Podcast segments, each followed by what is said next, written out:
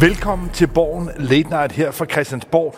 Et meget stille folketing. Her for en time tid siden skulle der ellers have været spørgetime, men den var noget corona-ramt. Venstres formand Jakob Ellemann Jensen ligger med corona, og Christian Thulesen Dahl ligger med corona. Og det Og sidste, Maj Williamsen, Vil, øh, Willumsen ligger også med corona. men det er nu måske særligt Christian Thulesen Dahl, der har et problem. Fordi på søndag, ja, der har de den, det ekstraordinære årsmøde, hvor de skal vælge ny formand. Skal han ikke sådan holde sin, sin afskedstale der og, og modtage folkets hyldest for sin store indsats gennem Jo, sidste 10 men det kan han jo nok ikke, da han skal være i isolation. Så Christian Thulesen Dahl, altså i sådan en dobbelt ydmygelse, Plus kan det, ikke at- engang være til sit afskedsbal. Plus det, at øh, man skal jo vise coronapas for at komme ind, og det kan han så ikke levere her. Men det er Dansk Folkeparti og hele den tumultariske situation, der igen tiltrækker sig overskrifter. Alene i dag, ja, der er en af de fire kandidater, Erik Høgh Sørensen, han har trukket sig. Der er endnu et folketingsmedlem, Liselotte Blix, som nu har meldt, at hun støtter den tredje kandidat, Merete Dea Larsen. som er ja, byrådsmedlem for Roskilde. Og øh, da Erik Høgh Sørensen, som jo de fleste jo nok ikke både fik, ville få så mange stemmer, øh, da han trak sig, så var det også med en svada imod øh, Morten Messerschmidt. Og det virker faktisk som om, at øh, dem, der melder lige nu, øh, de kommer med øh, skal man sige, forklaringer på, hvorfor de ikke vil stemme på Messerschmidt, men på en af de andre kandidater. Og det handler både om politik, og det handler om personer. Hvis man øh, taler med for eksempel øh, sådan en som øh, Liselotte Blikst, som jo siger, hun vil stemme på Merete D. Larsen, jamen så er det det politiske projekt, og de folk, der står bag øh, Messerschmidt, som hun ikke bryder sig om, og det ligger ligesom i, i, i luften, bliver Messerschmidt valgt, så er det ikke sikkert, at hun følger med i, i Dansk Folkeparti. Og der er måske flere øh, med hende, måske Marie Krav, måske andre, som heller ikke kan se sig selv i det projekt. Så allerede der kan man fornemme en, en splittelse af, af deres folketingsgruppe. Øh, der er vi ikke endnu, men der bliver ligesom antydet det. Ja, men det begynder at ligne en sprængning. Lad mig minde om, da Alternativet valgte Josefine Fock som ny formand, eller leder i hvert fald af partiet, ja, så var der tre ud af fire fra folketingsgruppen, som splittede ud med det samme herunder Alternativets stifter, Uffe Elbæk, og dannede deres nye, de frie grønne. Så vi har altså allerede i den her folketingssamling set, at valget af en kontroversiel leder partileder har ført til en sprængning. Og jeg forudser, at der vil være en eller flere fra den Folkeparti's folketingsgruppe, som vil splitte ud. Og derfor er det her valg, vi altså kan se frem til nu på søndag i Herning, det er højeksplosivt. Og det virker, som du er inde på, som om, at det i virkeligheden nu meget af en mobilisering imod Morten Messerschmidt. Det er mildt talt en dårlig start for ham. Og, og det er jo også ligesom om, at han har fanget alvoren her, fordi øh, jeg tror, det var i dag, han var ude og, og, og, og ligesom betone, at han ville prøve at holde sammen på det hele og være formand for alle, og ingen skulle udelukkes. Altså, det er sådan lidt mere ydmyge toner, kunne man, kunne man sige. Øh, han er klar over, at han vil formentlig vinde. Men det kan jo blive en pyrhussejr, hvis det er sådan, at øh, det parti, han overtager, at det splittes i, øh, om ikke i atomer, så i nogle store stykker, sådan så at han øh, kun har måske en håndfuld at, at være formand for.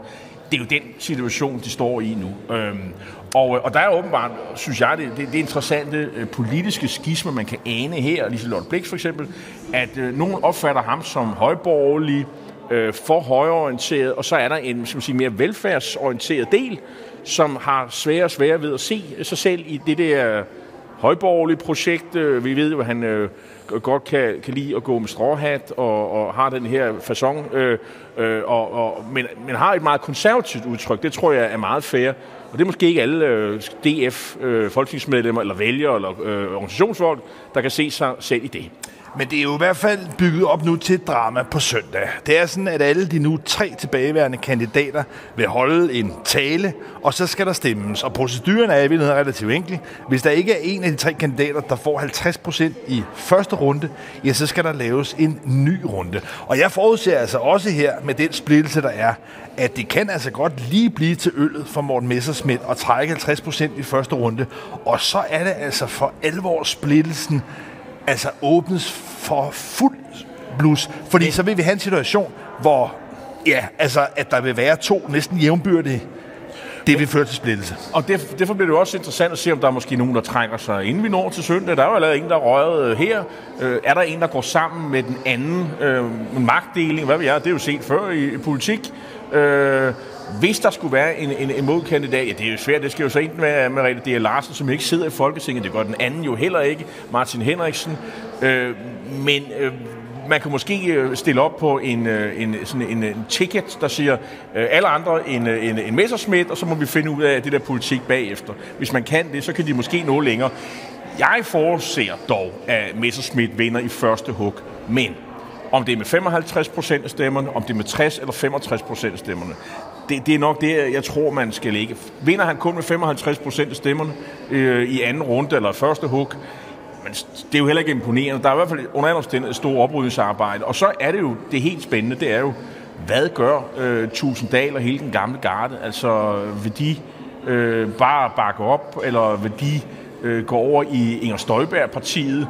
Øh, I går der sad jeg og så... Øh, øh, Inger, øh, ring til Inger, øh, hvor folk ringede til hende og lykønskede hende. Der var ikke mange kritiske spørgsmål, så meget vil jeg sige, men, men det var interessant nok, fordi Inger Støjberg fortæller jo til, at hun kommer helt sikkert tilbage, og, og, og, og grunden til, at hun ikke meldte sig ind i, i DF, det var, fordi hun synes, at man skulle have øh, slidt mindst to biler op, før man kunne stille op for et parti. Øh, egentlig meget sympatisk begrundelse, øh, og hun, men der var måske også en anden grund, det var, at hun, øh, hun var jo ikke engang medlem af partiet, øh, og, og havde måske heller ikke lyst til at blande sig i det der.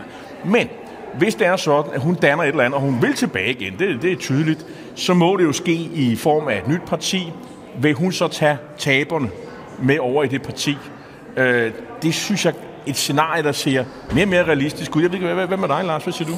Jo, altså det er i hvert fald en sprængning, vi ser af, af højrefløjen, hvor det er jo i for, første omgang også en kamp i forhold til Nye Borgerlige, men det er klart, at hvis Inger Støjberg gør alvor af de her idéer om at stifte et nyt parti, så vil der jo være nogle af dem fra den folkeparti. Og så har vi altså en fragmentering, der minder mig om, hvad vi så på venstrefløjen i 70'erne og, og 80'erne.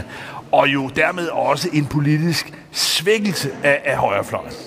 Men altså, det er jo selvfølgelig en, en, en koncentration, tror jeg, hvis, hvor, hvor, hvor man må forestille sig Tusinddal og hele den der gamle FPU, Fremskridsparti Ungdom, øh, klike, øh, som har været en, en fast bestanddel af, af Dansk Folkeparti, at de følger med over. Øh, det bliver meget øh, spændende at se. Der var jo en anden herre, som jo heller ikke kunne være med i dag, nemlig Jacob Ellemann.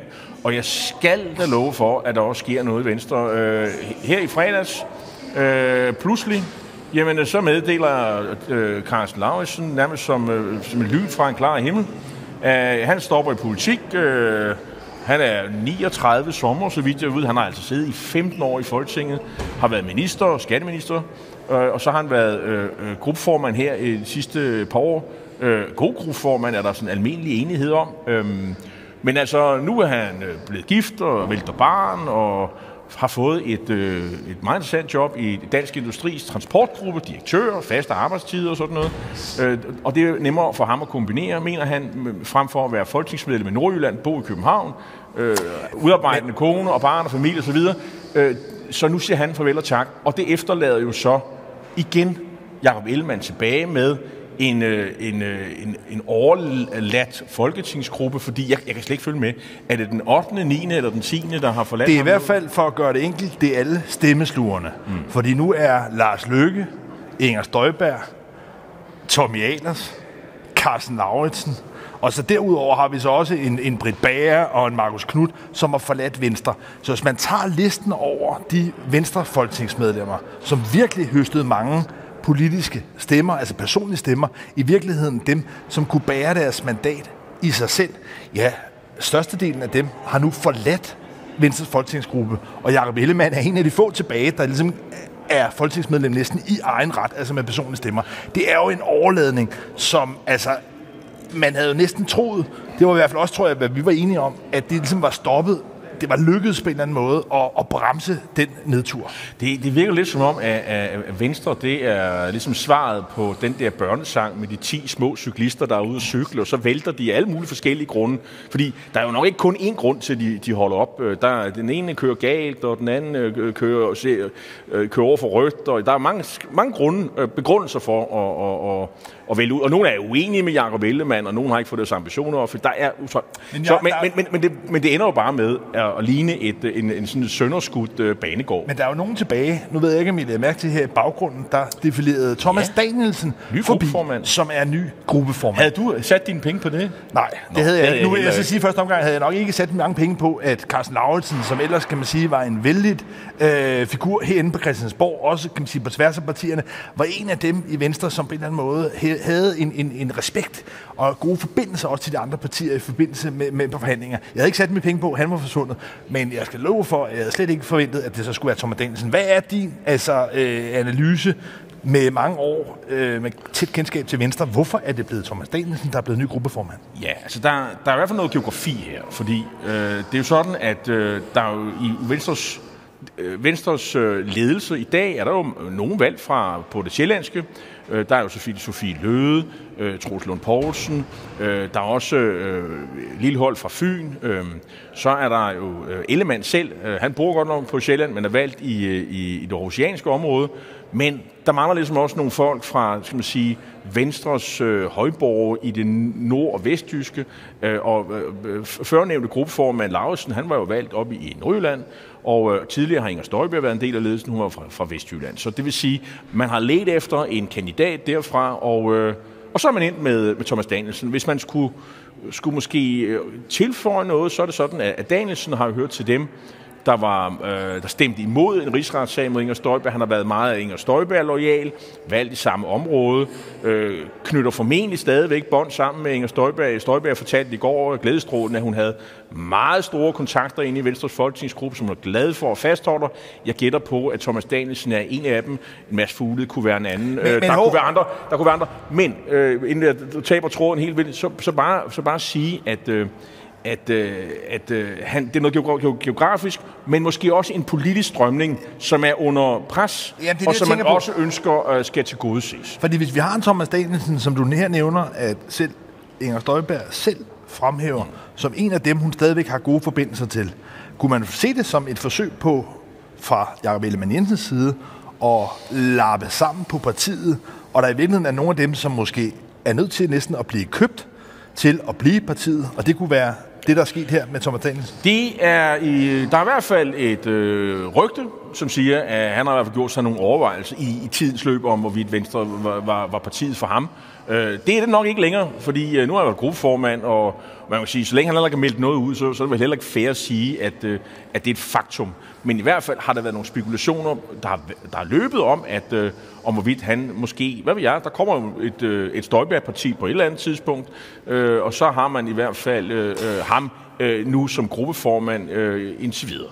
Men det er i hvert fald ikke noget styrketegn for Jakob Ellemann Jensen, at han er nødt til ligesom at hive en, en af dem, som har været i den modsatte lejr, som har støttet Inger Støjberg, også i det her meget kontroversielle opgør omkring øh, hele rigsretssagen. Så så jeg ser det som, som et svaghedstegn for Jacob Ellemann Jensen, at han simpelthen er nødt til ligesom, at få lappet det sammen. Og, og før, øh, nogen vil også sige, at øh, jeg har jo selv øh, nogle, øh, nogle holdninger, øh, som jeg giver udtryk for øh, mange steder, og øh, jeg er jo en af dem, der har kritiseret øh, Danielsen, fordi han var ude og efter en instrukskommissionens formand, og, og, og kritiserede ham for at sidde i, i flygtningenævnet, hvor han var formand, noget han udpeget til. Det gjorde han, Næstformand ja, næ- næstformand var men han sidder i Ja, ja. flygtningenævnet. Øh, og og så, så kunne jeg forstå øh, her i weekenden, der kunne man læse om instrukskommissionens formand, øh, Peter Mørk Thomsen, har fortalt om, hvad det var for nogle kon- konsekvenser, han, han og hans familie har haft i forbindelse med den her, øh, øh, det her arbejde, hvor man har kigget på, på, på, på Støjbergs sag, og, og så øh, blev det her også nævnt, at der har været noget politisk pres, og der er det jo så... Øh, Øh, ikke kun Daniels, men også Tusinddal, det har faldet i øjnene for ham, og det har været hårdt. Og, og der kommer Tusind, øh, hvad hedder det, Thomas Daniel så med en, øh, med en undskyldning. Han er jo åben, og han siger også, at han er blevet lidt misforstået. Øh, men det kommer altså et år efter, at det her er sket. Men Jarl, problemerne stopper mildtalt ikke for Venstre her, fordi det, der skete forleden, det var, at det kom frem, at tidligere forsvarsminister Claus Hjort Frederiksen nu også er sigtet for at have brugt sin tavshedspligt i hele det her spiondrama, hvor vi allerede har chefen for Forsvarets efterretningstjeneste, Lars Finsen fængslet. Mm, mm. Men det er jo altså fuldstændig spektakulært herinde på Christiansborg, at en tidligere forsvarsminister bliver sigtet for at have brudt sin tavshedspligt. Og vi ved faktisk ikke engang rigtigt, hvad det er for en paragraf. Lars Finsen risikerer helt op til 12 års fængsel. Om det er noget lignende, der kan gøre sig gældende for Claus Hjort Frederiksen, det ved vi faktisk ikke, men det er i hvert fald med de paragrafer, der er i spil, nogle enormt lange fængselsstraf, Claus Hjort kan se frem til. Men vi skal jo også lige huske, at øh, øh, det at være sigtet, det er nummeret, før man bliver øh, tiltalt og anklaget osv. Så, så der, vi, vi ved jo faktisk ikke rigtigt, om anklagemyndigheden rejser øh, øh, Øh, øh, øh, anklage. Øh, men det er sådan på vej, og det vil sige, at han har jo øh, en sigtets rettighed, og han har fået sig en beskikket advokat, som det hedder, og, og så har Claus Hjort jo også valgt at tige herfra, hvilket nok er nok klogt. Øh, og, og spørgsmålet er jo, om, om det er anklagemyndigheden, og det vil, så, det vil jo så sige, det er jo så retssystemet, og, og det er vel et eller andet sted Justitsministeriet, som er den højeste anklagemyndighed her i landet, øh, som jo har kigget på sagen, og, og, og, og her bliver vel også sendt et signal til alle de politikere, der har kendskab og viden til det her med NSA, fordi det er jo det, det, det Claus Hjort har udtalt sig om, så vi må vel regne med, det er, det, det er de udtalelser, der er, der, der er problemet her, at hvis der er nogen, der har lyst til at møde frem til de danske medier og sige noget om det, så, rejser man, så risikerer man at blive sigtet øh, herfra. Ja, og det der ligesom kan man sige er kernen i det her, det er, at helt tilbage i 2014, der bragte Dagbladet Information nogle af de læk, der var kommet frem fra whistlebloweren Edward Snowden. Og i de dokumenter, ja, der kunne man altså se, at Danmark til synlandet havde en aftale, altså det danske efterretningsvæsen havde en aftale med det amerikanske NSA om at kunne tappe data fra nogle af de internetkabler, der kører gennem Danmark. Et søgekabel. Et søgekabel. Der har man lige sat sådan et uh, joystick ind. Eller hvad og det, der ligesom kan man sige har været kontroverset i det her, det er, at dels der har været den her hemmelige aftale, men i anden omgang også, at der har været interne whistleblower i Forsvars efterretningstjeneste, der mener, at man har brugt den datatapning til også at overvåge danske statsborgere. Og der er der altså en meget, meget, meget, meget klar grænse mellem de hjemlige sikkerhedstjenester, altså PT, der gerne, sådan set, hvis de kan få dommerkendelse til det i hvert fald, må, må overvåge dig og mig og alle andre danske statsborgere, mens den militære efterretningstjeneste, altså FE, de kun må gøre det i udlandet. Og det, der altså ligesom har været mistanken her, både først frem af whistlebloweren Edward Snowden, men i anden omgang altså også en intern whistleblower i Forsvarets efterretningstjeneste, det var, at man fra FE's side havde brugt det til overvåge danske statsborgere. Og det har udviklet sig til en kæmpe, kæmpe sag, og det er i virkeligheden den sag, som Claus Hjort Frederiksen forsøgte at gå ud ligesom at lægge død ved at sige, at der er nogle væsentlige store politiske hemmeligheder, som man ikke nødvendigvis kan diskutere offentligt, men i det, i forsøget på i virkeligheden at kvæle historien, ja, der kom Claus Hjort Frederiksen til at bekræfte eksistensen af det her samarbejde. Og det er i virkeligheden det, der er problemet. Men, men jeg vil bare gerne lige stille et spørgsmål, fordi lige nu, der kører debatten meget om, hvorvidt det er regeringen, der har haft viden om det her, og det er dem, der ligesom har klokket i det. Men kernen i det er vel stadigvæk, trods alt ret kontroversielt, at man har haft et efterretningssamarbejde mellem Danmark og USA, som muligvis, det synes jeg ikke er blevet afkræftet, heller ikke af den øh, kommissionsrapport, der har været, at man har brugt det til at overvåge danske statsborgere. Det er sådan set den store skandale, og så er det, at Claus Hjort ligesom har forsøgt at, at, at dyste det ned. Men, men ikke desto mindre synes jeg, at det er spektakulært, der hvor vi står nu. Men, men, men herinde, det politiske spil, det retter sig jo opad mod Mette Frederiksen og statsministeren. Ja, fordi øh, det her, det, det, det kan alle jo se. Det her, det skader jo øh, Danmarks anseelse. Øh, og, og samarbejde med øh, andre landes efterretningstjenester, hvilket jo også er en del af de, den paragraf, som øh, både Finsen og formentlig også øh, øh, Claus Hjort, hvis og så frem der bliver rejst tiltale, øh, ender med at, og, og, og have overtrådt. Øhm, og, og, og lige nu virker det jo som om, at øh, der er en... Øh, debatten er sådan, at man jamen, kritiserer regeringen for at øh, ikke at have stoppet øh, de her ting. Altså, og, og det er jo ikke regeringen, som jo rejser øh, tiltale eller sigter Claus Hjort, det, det er jo noget, der foregår i, øh, ved, øh, det er jo til politiet øh, her, der gør det. Øhm, det er dem, der er anklagemyndighed, og så, selvfølgelig har det været omkring Justitsministeriet. Selvfølgelig er regeringen orienteret om, hvad der er, der foregår. Men det er jo ikke det er, det er jo ikke forsvarsministeren og justitsministeren, øh, må man formode, eller øh, Barbara Bertelsen, eller øh, statsministeren, som siger, ved hvad, vi synes bare, I kører med det der og anklager Claus Hjort. Det synes jeg, en, eller sigter ham. Fin, fin idé, og, og ham der Finsen, ham sætter vi i brum, fordi ham kan vi ikke bruge sådan noget. Det, det er det jo ikke. Men det virker jo som om, at, at, at anklagen er nu på, jamen, øh, man har overdrevet, man har skudt... Øh, øh, hvad skal man sige, gråsbuer med kanoner, tror jeg, at den tidligere øh, efterretningschef øh, Bonniksen siger. Altså, nogen skulle have stoppet øh, anklagemyndigheden i at have rejst de her sager. Altså, der skulle lægges en eller anden øh, togdis over det her, sådan så at, at, at man det ligesom bare forsvandt. Så det, det, det, er, det, det, er, det er en anklage mod øh, regeringen for at have været for åben og det er godt nok mærkeligt, fordi normalt så kritiserer man jo sådan set regeringen for at være for lukket.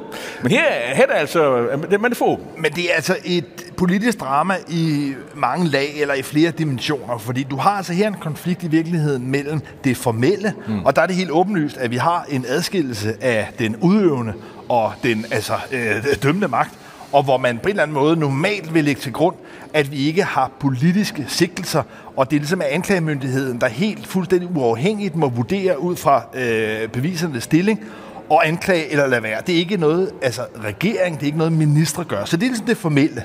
Men så ved siden af, lige præcis når det kommer til efterretningsforhold, så er der et reelt spil. Og der er det, at der er i hvert fald meget, der tyder på, at tidligere statsminister, både Anders Fogh Rasmussen men også Paul Nyrup Rasmussen, har været ude og forsøge ligesom at advare og rådgive regeringen men, om, men det må og prøve at dyste ned. Men bare... det må man vel godt. Man må godt komme som gammelfar og komme med gammelfar jo, Sige, men, men, vi har erfaring med sådan og så. Men det, der er pointen her, det er, at i nogle tilsvarende sager, vi har ganske vist nok ikke haft noget, der er helt lige så spektakulært som det her.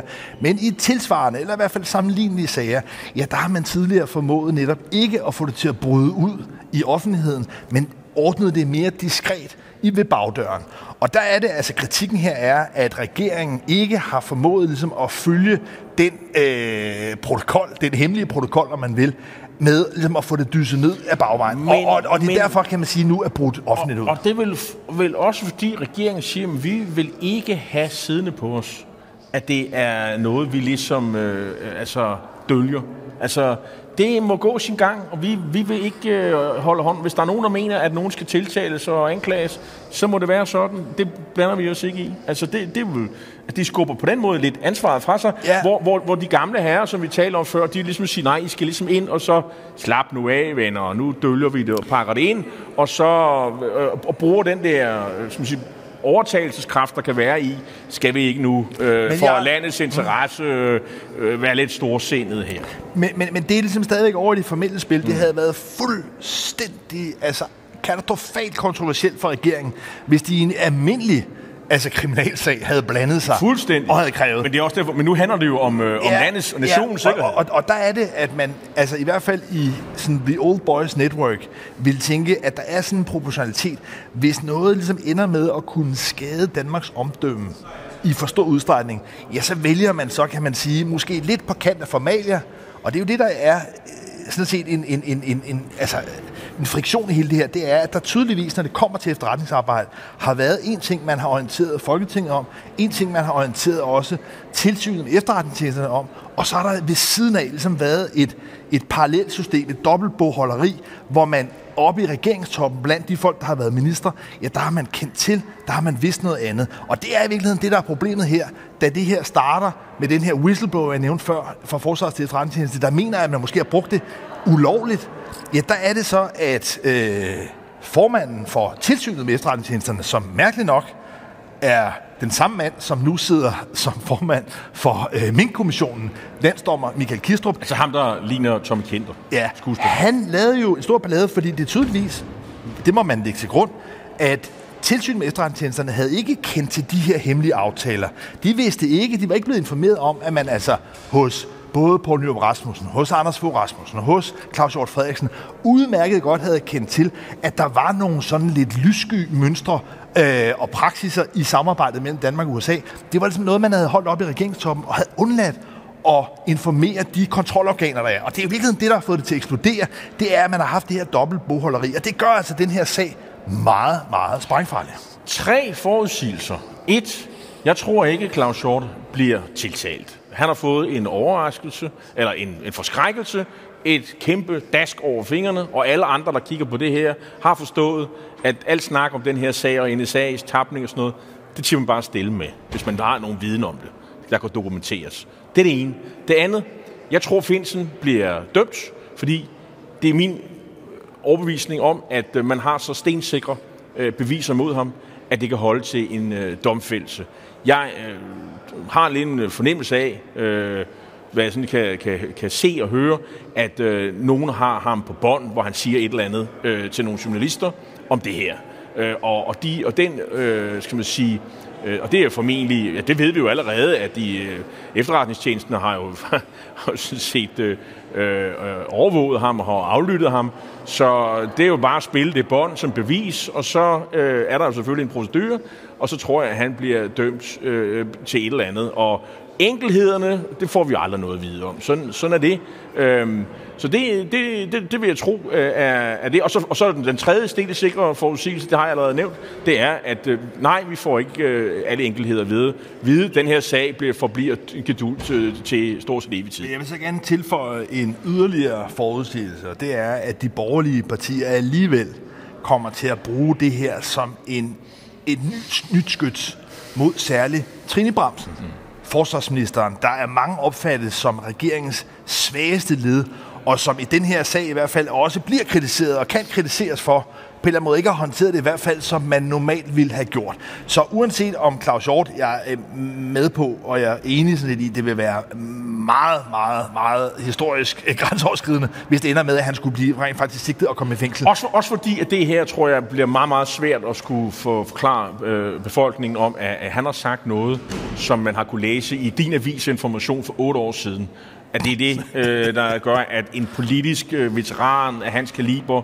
øh, som i øvrigt øh, bruger det meste af sin tid på at passe sine øh, dødssyge kone og sådan nogle ting, og dødssyge, det skal forstås alvorligt, øh, det, det tror jeg, at befolkningen får meget, meget svært ved at forstå. Altså sådan retssikkerheden bliver krænket her. Det, det, det er jeg ret sikker på. Men i hvert fald Så det, er, det, det, det, det ender det ikke med. Men uh, det kan være ubehageligt nok. Det tror jeg også, at Claus Hjort han forstår. Men det er nu alligevel altså ret vildt, at Venstre nu har endnu et meget fremtrædende medlem, som kan risikere at sidde på bænken. Men, men der foregår faktisk også noget, for, som har betydning for almindelige mennesker. Altså, nu er det jo sådan noget post der frem og tilbage, og hvem skal være det ene, og hvem skal være det andet. Og den her sag, som vi ikke får lov til at vide alt for meget om. Nemlig, der er jo forhandlinger om reformer, øh, og der er forhandlinger, øh, i hvert fald sådan øh, til begynd med, om, øh, om, om elpriser og elafgifter. Øh, de fleste har jo opdaget, blandt andet Jacob Ellemann, han har jo, kan jo set, han har jo opdaget pludselig, da han lavede det her, øh, øh han har sådan et regnskab, og han ser, hvad, hvad koster det at have øh, varme huset op og sådan noget. Og pludselig, øh, nogle steder er det jo to og tredoblet og så videre. Hvad skal vi gøre ved det? Og det sidder politikeren Dan Jørgensen i øjeblikket sammen med nogle, en håndfuld af Folketingspartier og finde ud af, hvordan får man sat øh, elpriserne ned? Er det kun kun og kun dem, der ikke har for mange penge, er der alle os andre, der også kan mærke elregningen, som også bliver til gode set. Det ved vi ikke. Og er det kun øh, noget midlertidigt, eller er det et større system, man laver om? Men i hvert fald vil jeg sige, det, det er en mindre, kan man sige, ja, midlertidigt... Faktisk er det jo sådan, at man nedsætter afgiften på el, men det er først om et par år. Så, men, øh... men reformforhandlingerne er langt mere vidtrækkende, forstået på den måde, at det er nogle ændringer, som i hvert fald for de politikere, der laver dem, gerne skulle vare i lang tid. Og noget af det, regeringen har spillet ud med i sit udspil Danmark kan mere, det er jo blandt andet, at dagpengesatsen for nyuddannede både skal sænkes og skal halveres i sin periode. Så er der også en lang række andre tiltag, hvor øh, de borgerlige og ikke mindst radikale har spillet ind med krav om både øh, skattelettelser, men også om mere udenlandsk arbejdskraft. Og de her forhandlinger, de er altså i gang lige nu her på Christiansborg. Og, og før de gik i gang, der havde de jo ligesom øh, de radikale på en eller anden blandet blod med, med, men flere af de borgerlige partier, minus Dansk Folkeparti, de kan jo ikke være sammen med de radikale om sådan noget, men, men alle de andre, og der var ligesom øh, fundet ud af, at det, det, nu kunne de jo lave noget sammen, og nu kunne de få alle mulige borgerlige mærksager med skattelettelser og andre ting øh, igennem, øh, arbejdskraft ikke mindst, øh, men, men, men, Øh, nu er det jo sådan, at Socialdemokraterne, de er jo ikke født i går, altså, så de, de fastholder deres taktik med at, at hive de enkelte partier ind.